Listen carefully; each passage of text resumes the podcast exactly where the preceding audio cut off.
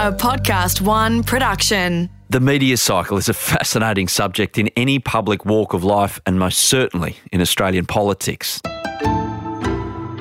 Now, there's two sides to this from within the media and from within the walls of a politician's office. I'm Adam Peacock, and this episode of Peacock Politics is about the latter, the methods, the tricks even they use to get their message across, how they press their narrative and want to give their own answers regardless of the question. Like, how many times have we heard it? Journalists ask politician, what's one plus one? Politician answers, washing machine. It's so frustrating, but there's obviously a reason for it.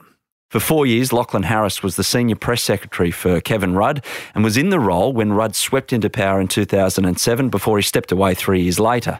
Now, Lachlan, welcome to Peacock Politics. Do you promise to answer the questions like a normal person, not a politician? For instance, what's one plus one? Washing machine. Ah, no. this is going to a long half hour. uh, mate, thank you for your time. it, it is much appreciated. Give us the day of the life of a media advisor, for instance, for a prime minister? Yeah, well, look, it's a long day. We would have a phone call, a hookup with all the other press secs, five thirty every morning, three hundred and sixty-five days a year. That never ends. That never. There's not a quiet day. Even Christmas Day. Well, Christmas Day is one of the busiest days of the year because what happens is as the rest of the country shuts down, the journos are still coming into work. They need stories. The one source of kind of, you know, guaranteed story and comment is the Prime Minister's office. So actually the quieter days, New Year's Day, Easter Sunday, they were some of our busiest days. So yeah, it was 365 days a year, 5.30 every morning. And then you do the same thing after the TV newses every night. And that was every single day of the year. So I did that for about four years straight, basically. It's a very intense process. Now, obviously, that's, you know, inside the federal government. It's a little bit different if you go down to state and local mm. politics, but it is very busy. And actually, exhaustion explains a whole lot of stuff that goes wrong in the media cycle and goes wrong in politics a lot of the time. Like it's the intensity of it does make people make poor judgments over time occasionally. And it's uh, as much as you want to believe it's a lot of conspiracy, exhaustion is a big part of the kind of the challenge of doing those jobs, particularly being the prime minister or the, the premier or the opposition leader or a senior minister. It is absolutely relentless. Yeah, friendships and relationships. I'm just thinking from a human side, first of all, that they must get bent and broken on a regular occurrence. Basically, Prime Minister's office tend to be filled with two sorts of people single people and divorced people. And there's not many people that don't fit into those two categories. Goodness. So your best friend's your phone charger, basically. Thank God I'm out now. Uh, but uh, look, you have to be able to commit yourself to the job. You have to be able to commit 100%. And actually, a lot of the people who have negative experiences there, it's that demands are so high, is that they resent that. You have to either be willing to hand over your life or you'll end up resenting it or you'll churn. Most people last about two years in those offices. And there's a reason for that is because you can only give yourself entirely for, for a certain period of time. So hang on, if, if it's so exhausting and you're up before the sun rises and you're down long after the sun sets, why do you want to keep on doing it? Well, there's two answers. There's the nice answer, which is the stuff, the content really matters. Like you making a major influence on people's lives and you're dealing with really important events. There's nothing quite like the rush of the biggest story of the day breaks. You know you're going to at least react to it. You're going to be part of that process when really big things happen. You know, when the GFC hit, to be right in the middle of dealing with that, even if you're just on the sidelines like I am as a press sec, it's incredibly interesting. The simpler answer is also just you just love the biff. Adrenaline.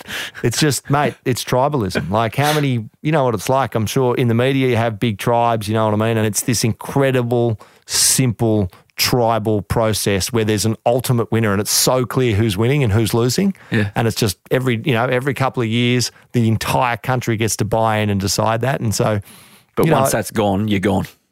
I yeah. think it's very hard to sustain. People often say to me, Oh, I'm thinking about going down to work in politics in Canberra. And I say to them, do you love or hate either the Labor Party or the Liberal Party, assuming they're going to work for one of those two parties. And if they don't say either yes, they love one or they yes, they hate the other, I'm like, don't do it. Hate's too strong a word. Yeah, I, I don't. And and I'm saying that hate with a sense of humour. Like I'll tell you a story. When we won and we beat the the Howards guys, I walked in on the first day in the office.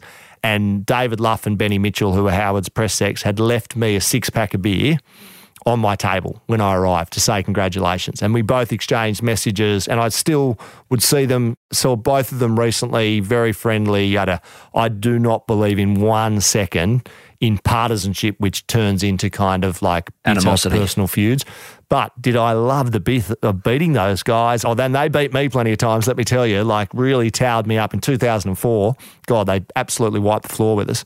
But that tribalism is incredibly addictive, particularly I think if you're a bit younger and you're really sort of hungry. And so that that is a source of energy.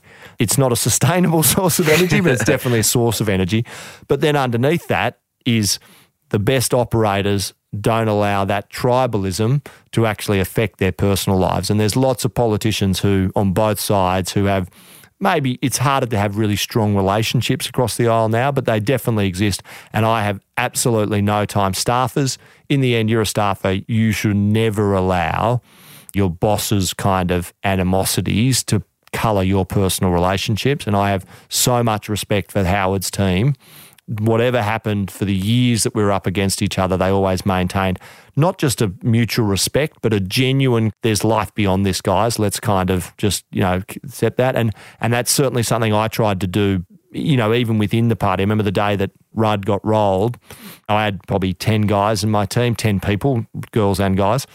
And I just looked at them and I said, look, like this thing's happen in politics. Stay at your desk and look as busy as you possibly can when the new mob turns up, when Gillard's team turn up, and be as helpful as you possibly can and keep your job. Like that's what we're here for. You know, Rudd and Gillard can hate each other.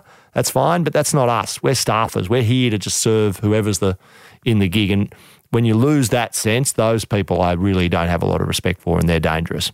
With the media side of it, so the Prime Minister makes a decision and it's based on strategy. How much of it it takes into account the media and what the media are going to think of it and how they're going to report it. Is that just when you've come up with a decision, then you've got to kind of sell it per se, or when you're making the decision, it's factored in that how it's going to look in the Yeah. media space? Look, first of all, you're doing two things at once. You're trying to govern the country and retain the right to govern. In other words, win elections. Like, and they are both equally important. You know what I mean? The idea is they're very connected. In order to win elections, you have to govern well. This is when you're actually in government. You know what I mean? And so clearly maintaining power is an incredibly important part of being in politics. You can't be a politician if you don't want to maintain power in many ways, because that's how you govern and achieve the things you want to achieve for the country. Maintaining power, a significant part of that is ensuring that voters support you. A significant part of that is ensuring that journalists basically inform voters in a way that is make them likely to support you. So it is a big part. Anyone who tells you it's not is just not being factual, you know what I mean, and is not being straight. It is a huge part of the way that you decide what you do and why you do it and how you announce it is how it's going to be interpreted by voters. And obviously, journalists have a major influence on that, and so how it's going to be interpreted by journalists. Now, that's all reality, but other journos are sitting there thinking what's good for the country. Voters are thinking what's good for me. You know what I mean? Or what's good what's good for voters. Voters are thinking the same thing. We're meant to be thinking the same thing. So the fact that you're thinking how is this going to be interpreted by journalists who are going to influence voters?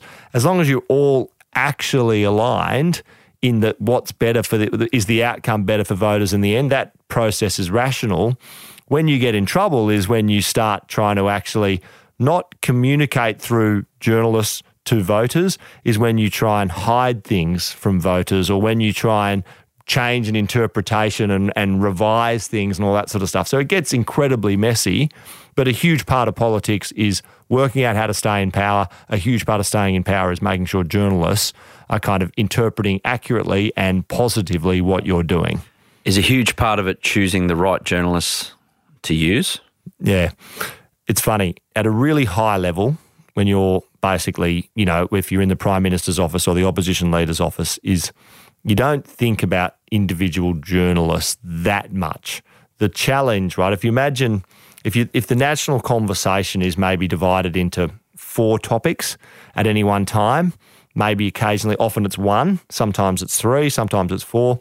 Let's say if you're in the Labor Party, your major thinking is not like what's in the paper today. It's like what are the topics that are dominating the political topics that are dominating the national conversation so that the national conversation will always have sport and you know like world events and stuff you can't control but the political section of that national conversation The major job is not to win each individual story, it's to ensure that that conversation is in columns that you win. So if you imagine if the conversation's about climate change, it doesn't really matter what the individual story says or what this journo says. Is if the conversation's about climate change, in the end, Labor is probably going to come out on top of that conversation more times than the Libs.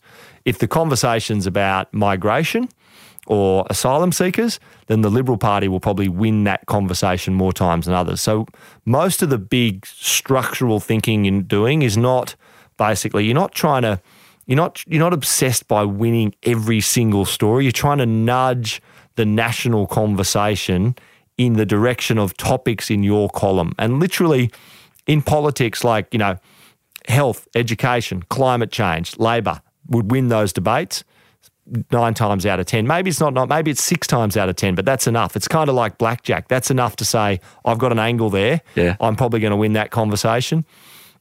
The economy is a, you know, ebbs and flows. Often the libs are in front on that one, but things like migration, national security, terrorism, that's in their column, right? And so what you're doing with announcements and, and designs, you're not obsessed by like, you know, how's Phil Coorey going to treat this or Laurie Oakes or Mark Riley? It's like, is this going to nudge the national conversation into my column? That's prime ministerial kind of thinking. And that's what, you know, of all the people who were masters of that, Howard was the absolute master at that. And this that's not a criticism of Howard because mm. it's a you need to be able to do that to govern, to achieve big government decisions. You need to be able to ensure that the conversation is in your column so you have the support to make these big decisions. And he was an absolute master at it. And the, the systems that we set up, the media monitoring, the kind of the radio ring arounds in the morning, the which minister's standing up, which minister's not standing up, are all about trying to nudge the conversation into a column that we think we fundamentally win in. And so I'll give you an example in the morning, right? You wake up in the morning, someone will come into the Prime Minister's office at 4 a.m and will go through all of the papers, listen to all the early radio reads, has seen the, the news the night before, and they basically they will give you a summary of stuff that's running all over the country, all the political stuff and anything else that's big. Just in one folder, bang. There yeah, you go. Exactly that's right. Today. Yeah, they call it round the world. When I was there, I'm sure the Morrison team has an almost identical brief. Is it the one person the whole time? Because 4 a.m. seems like a ridiculous time. they to rotate them. Yeah, yeah those guys, turn, those guys and girls turn over really fast. Oh, I bet. No, look, it's a great job because, geez, I tell you what, you go to dinner parties and like literally any story you've read it. like, yeah, uh, but you fall asleep by 9, 9 p.m. That's the problem. Yeah. But but and what you're doing there when you get those summaries is you're looking for the stuff that's in your column. And so let's say there's a story in the Oz that's on, you know, uh, like there's been a, a national security story in the Oz and a climate change story in the SMH. The Labor Party will put their best people out and use the colourful grabs and organise a, a media event that day on the climate change story. And the Liberal Party will probably do the opposite. They'll be doing a radio ring around, organising a press event, creating TV pictures, sexy pictures on the national security story, and you're competing to try and push your story up to be the dominant story of the day. So it's re- it's very reactionary in that sense. Well, that's the reactionary element, but you know, for months you're planning announcements and that sort of stuff to try and influence what those stories are, and you're you're doing your big. Labor's big policies will always be in areas where they think they're winning the debate. Yep. And then the Liberal Party's big policies will always be in the areas they're winning debate. So it's not all reactive, but it's the same fundamental thinking, right? Is put your effort to pushing the debate into your column. And I always say to people, people think a press sec's job at the prime ministerial level is to help their boss have answers, basically, to all the questions they're going to get asked. And that is certainly a small part of the job, but most of your thinking actually is to nudge the debate to try and determine the question. So if a prime minister walks into a radio interview like this, mm. my job is not really. Uh, he, he's the prime minister. He'll be able to answer every question that gets thrown at him. You don't get to the top if you do that. Yeah. What you're really working hard to do is to influence the questions that you're going to ask him, right? And that is not reactive at all. That is very proactive and it takes a long period of time. And I don't mean you as an individual journo. You're assessing the media cycle and thinking this is what people want to know about. Mm. Our job is to try and influence that so that you're thinking, I've got Kevin Rudd here, I've got Scott Morrison here, I've got Malcolm Turnbull here. Everyone wants to know about climate change, or everyone wants to know about terrorism, or everyone wants to know about the economy or unemployment or house prices or Yeah. all sorts of things. And that is actually the major effort is to, and you can talk about influencing the national debate, you can talk about influencing the questions, but really your main job as a Prime Minister's press sec is to define the questions that the country is asking about politics. Like a watered down version of 1984 with George Orwell and the, Well, the it's not thought police. And it's it's not really thought police. I don't mean it in like No, I'm trying to in, but the journalists are rational. They will react to what's in the cycle, Sure. what's of interest. Yeah. That fundamental question, defining what's the national conversation, is how you win or lose elections. you say rational there, but obviously we're humans. So sometimes we have an irrational um, reaction Yeah. to a story we don't like or Yep. a person that's written something that you feel is out of kilter with what the meaning should be. Yeah. So, how do you get on with those relationships when a journalist goes beyond what you think was reasonable? Yeah, it's very difficult, and you don't always handle it well. And you know, I didn't always handle it perfectly, and neither did my boss, neither did anyone's boss or any press sec. Right? Like it is, it's extremely difficult. It's a lot harder for politicians than it is for for media advisors. But a big part of your job is, particularly with new politicians, is to teach them to put distance between themselves and the stuff that's written about them. And it actually. It's really easy to talk about that, but when it's you in Yeah. the firing line, it's really hard to do. I remember the first time I got absolutely smashed by the Oz. We won. The Oz was like the king of the castle under Howard, right? They got every lot drop. They were basically running the show in the gallery.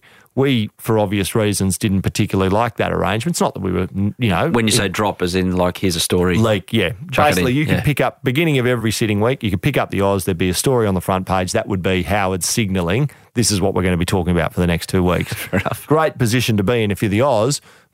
Very particularly convenient for Howard because their ideologies were broadly aligned, um, not in a conspiracy way. Like you know, the Oz is very kind of you know proudly Yeah, a it's just the way it conservative goes. paper. Yeah. That's fine. We weren't like that. The Oz didn't like. We were we were probably more aligned with other media outlets, not particularly interested in maintaining that relationship. Oz wasn't a big fan of that. They absolutely smashed me up left, right, and centre. One about a month in. And it was actually really good because I remember lying there thinking, here I am. I've been a press sec for three or four years, and I've never really felt the heat like this, the true heat, and understanding how hard it is to say, there's a paper there that's saying all this stuff about me, but I'm still me. Mm. Like, and I don't have to accept that as fact. And I can go on and be a rational and professional actor by building distance between the paper, the content, and my own view of myself. But that is where I got to. But it was a long process, let me tell you. And the first morning, I could barely get out of bed. Yeah. And until you felt that true accountability, you don't understand how much it rattles your your self confidence. And politicians, particularly senior politicians, have to have to get to the point where they are not impacted at all by not just a story, by a barrage of stories. I mean, uh, think about you know Malcolm Turnbull, Kevin Rudd, Julia Gillard, anyone now, Scott Morrison, like the stuff on a daily basis that's written about these people. It is so critical and it's getting worse and worse and worse. And as you remove journalists and put in more kind of ranting maddies, those people, it's even harder to disassociate yourself because they're not journalists writing a story going, you know, a source said, they're just people up there, you know, like two pot screamers just yelling at you saying you're an absolute dickhead. Hmm. It's really hard. There is no solution to that. And it drives some of the partisanship and some of the, the more critical and negative decision making that politicians make. with journalists and say they do write something that you don't agree with, Yeah. or they broadcast something that you don't agree with. So when that happens, you, there's obviously a phone call, Yeah. or there's a calming down of the uh, of the prime minister of the day, um, saying, "Don't worry about it, I'll handle it," or the prime minister wants to go in. How's that relationship next time you see him? Do you put him in the sin bin for like a, a week and, and just ignore them, or how is it the next day when you rock up and they're front and center and they're looking your guy in the eye Yeah. and they're looking you back and Well, first of all, there's a lot of people, both journalists, politicians, press secs, who generally, and everyone has exceptions where they lose their mind and go berserk at each other, but generally maintain a sense of. It's not a sense of humour, but it almost is. Or like, this is still just a job. Let's not completely lose our minds here. And over the years, you learn who those people are and you form long term relationships with them. And every now and then they completely smash you. and you're just like, you're an absolute bastard. And then the next week, you're like best mates again and having a beer and yada, yada. And that's a normal part of politics. Like, That's not a normal be- part of life. no, but politics is not life. You know what I mean? In many ways, it's a bizarre, surreal world where self interest, because the whole concept of democracy is built around pure self interest. Hmm. Voters are meant to vote in their own self interest. That permeates the entire industry, as it in some ways is purpose built to do, is like we are all here to pursue our own self interest, and we understand that means in occasions not only are journalists going to absolutely smash you and write the most awful things about you, and next week you're going to be best mates with them and sitting around and, and buying them a beer or buying them a coffee and yada yada. But politicians are doing that to themselves the whole time as well, right? So the idea that you're nice to the journo who wrote terrible things about you is not that weird when your best mate is undermining you and trying to take your job and has been for 10 years, you know what I mean? And he's the best man at your wedding or whatever. Like it's, that is just totally normal in politics. Doesn't sound normal, but I get your point.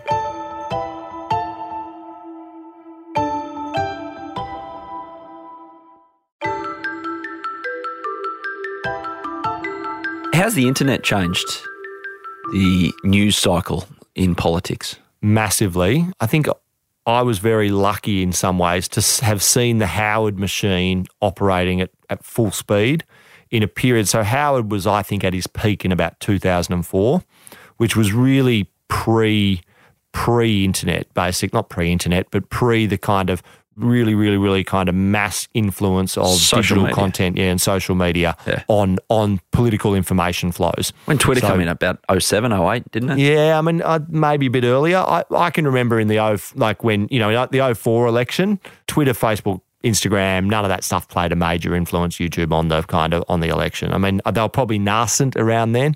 2007 was the first time you started to see them. Rudd made quite significant headway on Twitter in the early days in 2007, and then by 2010, you know, I mean, Facebook was a major, major influence on the whole thing. But what happened was, I describe it as like this in 2004 and before that period, basically, journalists, they were in charge of retailing politics to consumers. And the job of politicians was to be a wholesale seller to journalists. So we only had wholesale relationships. You know what I mean? Like we were like Kraft Foods selling to Woolworths, and then Woolworths dealt with the punters. Whereas what happened with the internet was it created this whole new reality where politicians could retail directly to voters. You know what I mean? And unfortunately, in the old system, journos were like a, a filter on politicians and they incentivized them to moderate themselves and be fact based. Because if you knew, in order for me to speak to a voter, I have to go through a journalist, and that journalist has a whole series of kind of professional rules and requirements around the way they operate.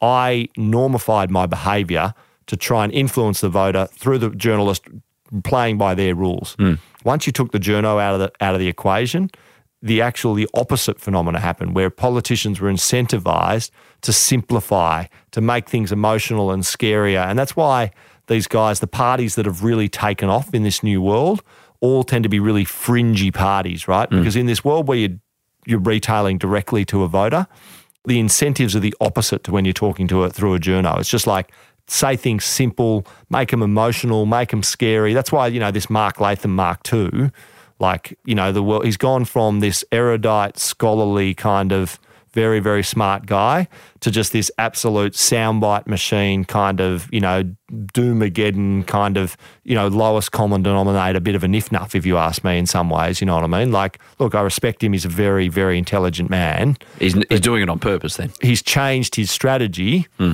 to kind of to take advantage of a whole new informational flow which is direct to consumer. He has no interest in going through journos. He has interest in going through other opinion based content you know what i mean? But he has no interest in passing his content through the filter of journalism. And that's a rational reaction to an opportunity in the political cycle. And it's classic you know latham's intelligence has led him to that point. I'm not a big fan of the content. I'm an extreme critic of the content, but you can't fault recognizing an opportunity. And that Latham journey is sort of indicative of the journey the whole political cycle is going through. And that's fundamentally a result of less journalists having a lot less influence on the flow of information. Now, that's a bad thing, but it's also a reality which we just have to accept. You said cycle. I can't work out how it's a cycle when the internet's going, not going to go anywhere. So it's not going to cycle back around. Isn't it just going to be like this? Yeah, someone and perhaps go I think a- we used that word when I first left politics. I wrote an op-ed that said, you know, there's not just a media cycle now; there's an opinion cycle. Mm. But I, that was maybe in 2011, 12. I agree. Now, what there is is just there's informational factoid snowstorm. You know what I mean? There is no there is no cycle anymore. Mm. You know what I mean? There's a snowstorm inside a inside. You know those snow bubbles. You know that you kind of you shake Oh, them when you go and yeah. buy. That's what it's more like. It's contained in a reality, but it's a snowstorm within that reality. Like in terms of flows of information, and the smart politicians now have adjusted to that, and they create these little factoids of highly consumable political information and they distribute that themselves. You know, the reality is the old cycle still exists, the media cycle is still there, and it's still the biggest single player. But there's this whole new snowstorm of factoided information, and the players in that, there's no one big player. There's just a million individual little Twitter feeds and social media posts and yada yada. And if you think of the Howard era was the the last kind of prime minister who governed in the fact-based news cycle era. Rudd, I think, was in the sort of saddle, and all the prime ministers that came after Rudd are in this opinion-based factoidy snowstorm political cycle, and we don't know how to operate in that cycle nearly as well, and that's why you're seeing this kind of, you know, much much more unstable political environment is because we don't know how to whether it's when I say we, I mean all political professionals are not nearly as skilled as operating in that cycle because it's so much more confusing. Four prime ministers not chosen by us in eight years. Yep. Which has become a bit of a go-to line that I've used on this series Yep. so far. Is it a coincidence that we've had that in this new No, new age? But but one thing I'd say is is voters are having a role, a big role in that reality.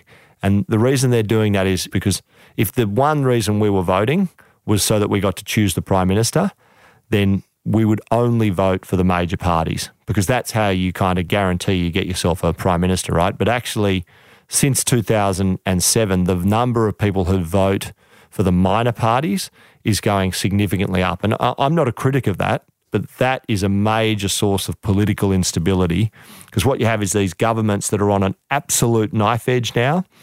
23.6% of people in the last election, federal election, their first preference vote was for a non major party. So that's one in four voters. If you look at Australian history, we've only passed over the 25% threshold three times in 100 years. And every time that's happened, one of the major parties has collapsed, basically, in the past. So the Labor Party's been through that whole time, but it had one of those moments was when the Labor Party split. Two of them were, were the equivalent of the Liberal Party in the past, effectively collapsed and was reformed.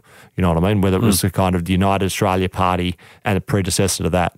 And so actually voters are driving a lot of the instability by basically taking away votes from the major parties and leaving them as these very iffy kind of propositions in government. And that's when they churn prime ministers. And that's quite a normal thing in Australian politics, actually, except for the last 25 years.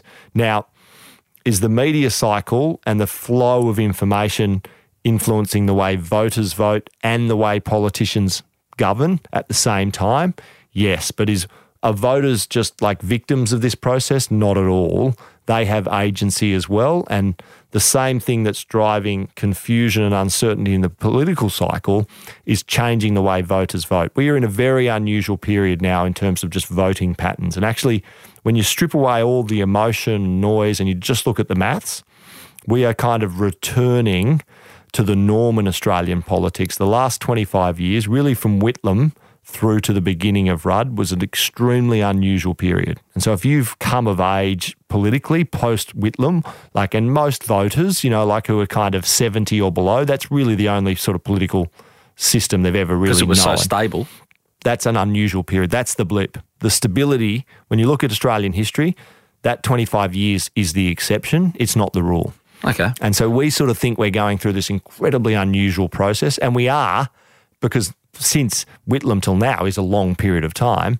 But if you look before that, this prime ministerial churn, very normal. The kind of voting patterns look more normal, where you have a huge amount of people voting for the non the, non major parties.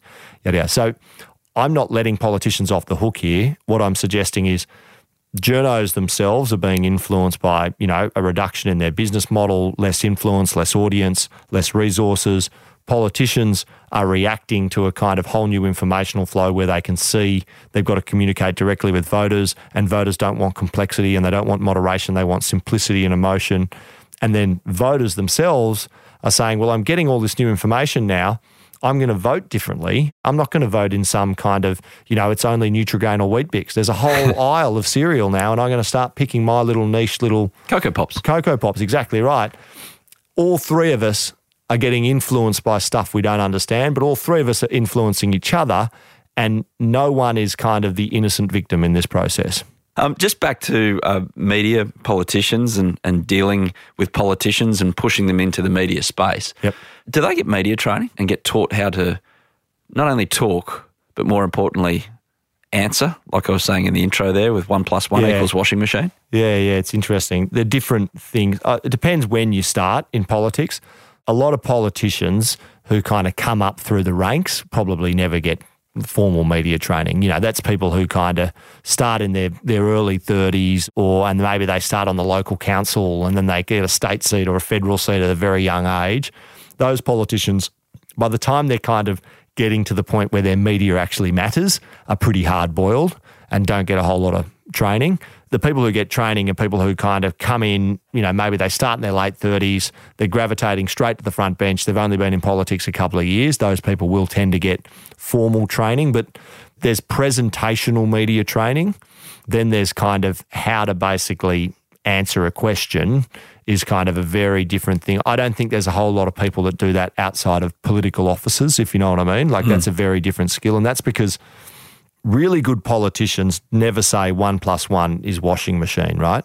They're not there fundamentally. I know the journalists would like them to be. They're not fundamentally there to answer your question. Hmm. They're there to communicate to your audience, right?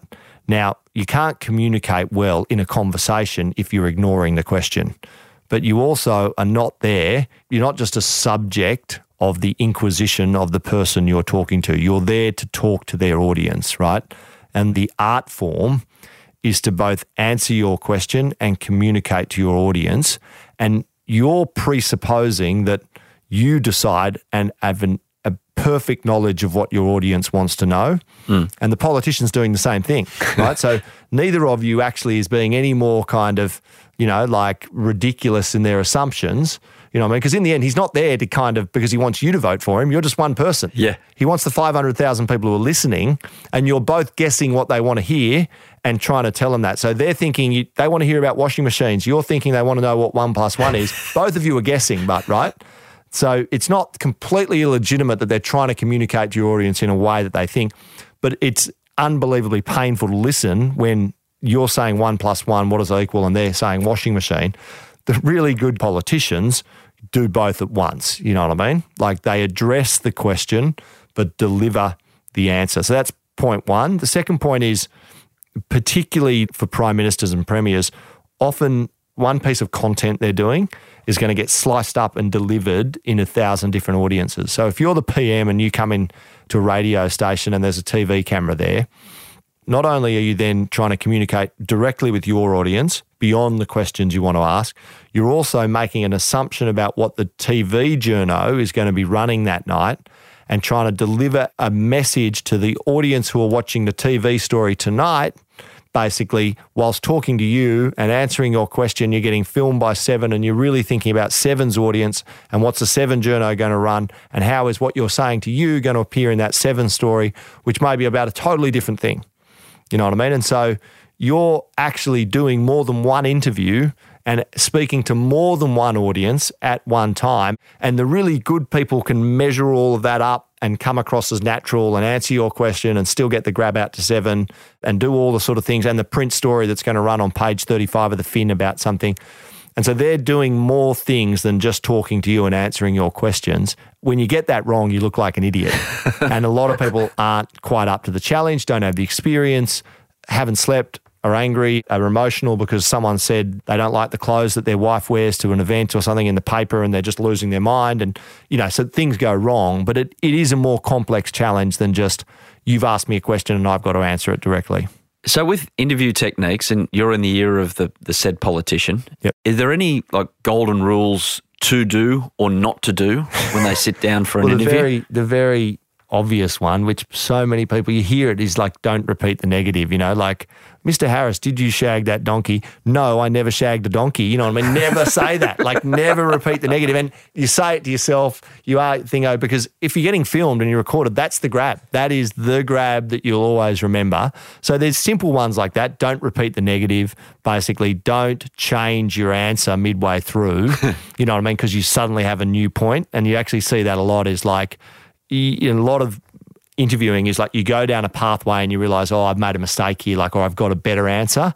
You don't concede, oh, well, that might not have been correct. I'm going to go on to this point. You know what I mean? Because the moment you concede that you've made an error in the interview, then the whole interview is just going to come about what, what mistake and yada, yada. So you learn how to evolve and rework your answer, but never quite change it midpoint through. You know what I mean? And you'll see politicians often will kind of say stuff basically, and they'll start almost working on the answer in their mind. And often, really, what they'll do is the first interview, they'll say it, they'll have a form of words that won't quite work, and then they'll evolve it and evolve it and evolve it, and eventually they just get really, really good at that. But the reality is, you win interviews not by knowing tricks to answering questions, it's by having a framework about what you believe in and the way the country should be run. And when you have that framework, you don't get that moment. You know, some politicians, when they hear a question, you can almost see the the database moving and they're going, Oh, I was told to say, and that little moment of hesitation where they're going to get the pre-baked answer Yeah. is insincerity. And it comes across in TV so strongly. Whereas politicians that have a framework are like, You've asked me a question about tax my fundamental beliefs on tax are X, Y, and Z. Even if I don't know the exact thing you're answering, you're asking the exact marginal tax on derivatives in Queensland in 1975. I know what my framework is. I can just say to you, look, my rule about tax is always X, Y, and Z. And that having a framework is how you deliver good answers. It's not the structure of the answers and knowing the tricks and things. There's some crisis based stuff, but the real trick to answering questions it's not a trick, it's the opposite. It's a reality. Have a framework so that whenever the question comes from, no matter how unexpected it is, you've got a basic set of rules about your own views and how you want to run the country, and you can answer without that little moment's hesitation that no one knows, no one quite sees it, no one can actually understand it, but everyone knows you're bullshitting. right, I, I can't have an interview like this with a guy that was in the ear of the Prime Minister daily without you giving me a good old war story, but or, or, or, give us an indication of what Kevin Rudd, the Prime Minister, was like dealing with the media and how much babysitting you had to do, how much cajoling you had to do, how little you had to do because he was so good. Where did it sit? Oh, all of the above. You know what I mean? and that's the same with him. Look, I worked for a lot more than just Kevin Rudd. I worked pretty much for all of them. I was there for 10 years. Mm. And look, Rudd was a very tough boss. He was very demanding, but he demanded more of himself than he demanded of us. Now, that doesn't mean the demands weren't unreasonable occasionally, but fundamentally in my world, the equation I always did in my head was, yeah, like that's a lot to ask of someone. And that's a huge amount of demands to put on people, but you're putting them on yourself. So I'm in, I'm still in. But look, there's very tense moments, and you would have stand up fights, like not just mild disagreements, like full blown screaming arguments, and then you wouldn't talk to each other for a week, like oh, literally like a couple. Like, and quite awkward when you're flying around on a small plane and going all around the world, and you're in the same planes together and same office and same car, and yada, and you're not talking to each other for like three or four days. Awesome, but that happens. like that sort of stuff happens, and that's very normal. It does actually sound very normal. Yeah, relationship wise. I won't exactly go into details, but yeah, like everyone goes through it. Well, mate, I, I spent four and a half years, I saw Kevin Rudd every single day for four and a half years. Whew. And uh, maybe there was days where I'd be in Canberra and he'd be in, but yeah, you'd be on the phone and yeah. be texting and emailing and yada yada. But every day you're going to have those moments. Look, I always say to people like, thing about politics is the exciting moments aren't nearly as exciting as you would think. You know, there is big moments, the GFC hits and yada yada, but it's kind of like the West Wings of the world and that sort of stuff, they exaggerate the really good parts and they exaggerate the really negative parts as well. Most people in politics, almost everyone on both sides of politics, fundamentally, they're not trying to lose the election, but they're basically trying to do what's right for the country. Yeah. They have very different views of what is right, but that's fundamentally what they're there for. And so most of the time, you're not like, some crazy Machiavellian conversation where you're like, yeah, if we do this, then that group of voters will hate that group of voters. You actually are trying to work out the right solution. The problem is, by the time it gets to the PM's office, about 5,000 different people at different levels have tried to work it out and haven't been able to. and so they're kicking it up the line. Yeah. And you're trying to do the right thing, but you get things really wrong. You know what I mean? That's what most happens. And most of the time I read now that I'm, I'm completely out of politics now, you read an interpretation of a set of events and it's all about some assumption about nefarious motivations. Whereas I guarantee you 99% of the time, what goes wrong is people just make the wrong decision. They think they're doing the right thing, whether it's on the economy or on the health insurance or on petrol taxes or mining taxes or Leadership spill. whatever. They're just trying to do the right thing and they go down a wrong rabbit hole, and the decisions are subject to so much accountability and have such uh, clear consequences that are publicly available that what you see is the normal stuff ups that happen in every workplace just exaggerated and then you get this incredible amount of accountability applied to them. And, and accountability if you've never experienced it is an incredibly difficult and uncomfortable process to have applied to you and it makes you look a lot stupider and more oh, what's the word like more dodgy than, than you are if you know what I mean and so hmm. actually I don't know. I, to get me into an argument about politics now would be so hard because the idea that there's some really good politician and some really bad politician, like be they a Lib or a Green, or it's like, give me a break, mate. Like, you really think those guys in there on 180 grand a year are cooking up like House of Cards style conspiracies to murder someone? And no, give me a break. Like, and do you really think our guys are the best in the world and they're evil? It's like, no, I know a lot of people in the Liberal Party. I know a lot of people who work for the Greens or Greens politicians or Nationals politicians, and they're pretty good people. Hmm. They're having a crack. They're trying to solve a problem. They make some unbelievably ridiculous errors over time, but very rarely are they making those decisions for the wrong reasons. Last one. How do you control, from a media point of view, a raging inferno like a leadership spill, like in 2010 mm. with Kevin and Julia, Julia Gillard and Kevin Rudd? Yeah. You I- can't? Well, I always say to people, getting into the media cycle is pretty easy once you know the tricks and you've got a good set of contacts. Getting out of the media cycle is very, very, very difficult. And if the media cycle wants you in, it's very hard to break up. And look, the reality is, is movement is almost always your enemy in those situations. So learning how to not do anything not react to the cycle and basically stop presenting new information and creating new content is really, really, really, really hard. And and what you'll see with really good politicians is they're incredibly judicious about when they engage and don't engage. It's not that they're really great when they answer. Being good on camera is not the most difficult skill. What's really difficult is having the judgment and the self discipline to only engage at periods where you're in a time of strength mm. and to disengage when you're not, and to have the faith that even though you might be getting absolutely smashed, you can just step out, you know what I mean, and let it run. But even Prime Minister's press secs do not control the media cycle, you know what I mean, and neither do journos, and neither does anyone really. It's a beast, you know what I mean, that kind of has its own life. And you just got to learn that sometimes, as negative as things are, as hard as it is not to engage and fight back, the best possible thing you can do is to do nothing at all. Lachlan Harris, the chat has been fascinating. You've almost convinced me that one plus one equals two. Thank you for your time on Peacock Politics. Pleasure to be here.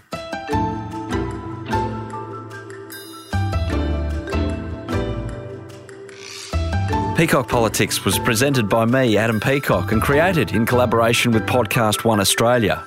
Producer Liv Proud, sound production by Darcy Thompson, theme music composed by Matthew Dwyer, executive producer Jennifer Goggin. To hear more episodes, go to podcast1.com.au or search Peacock Politics on Apple Podcasts.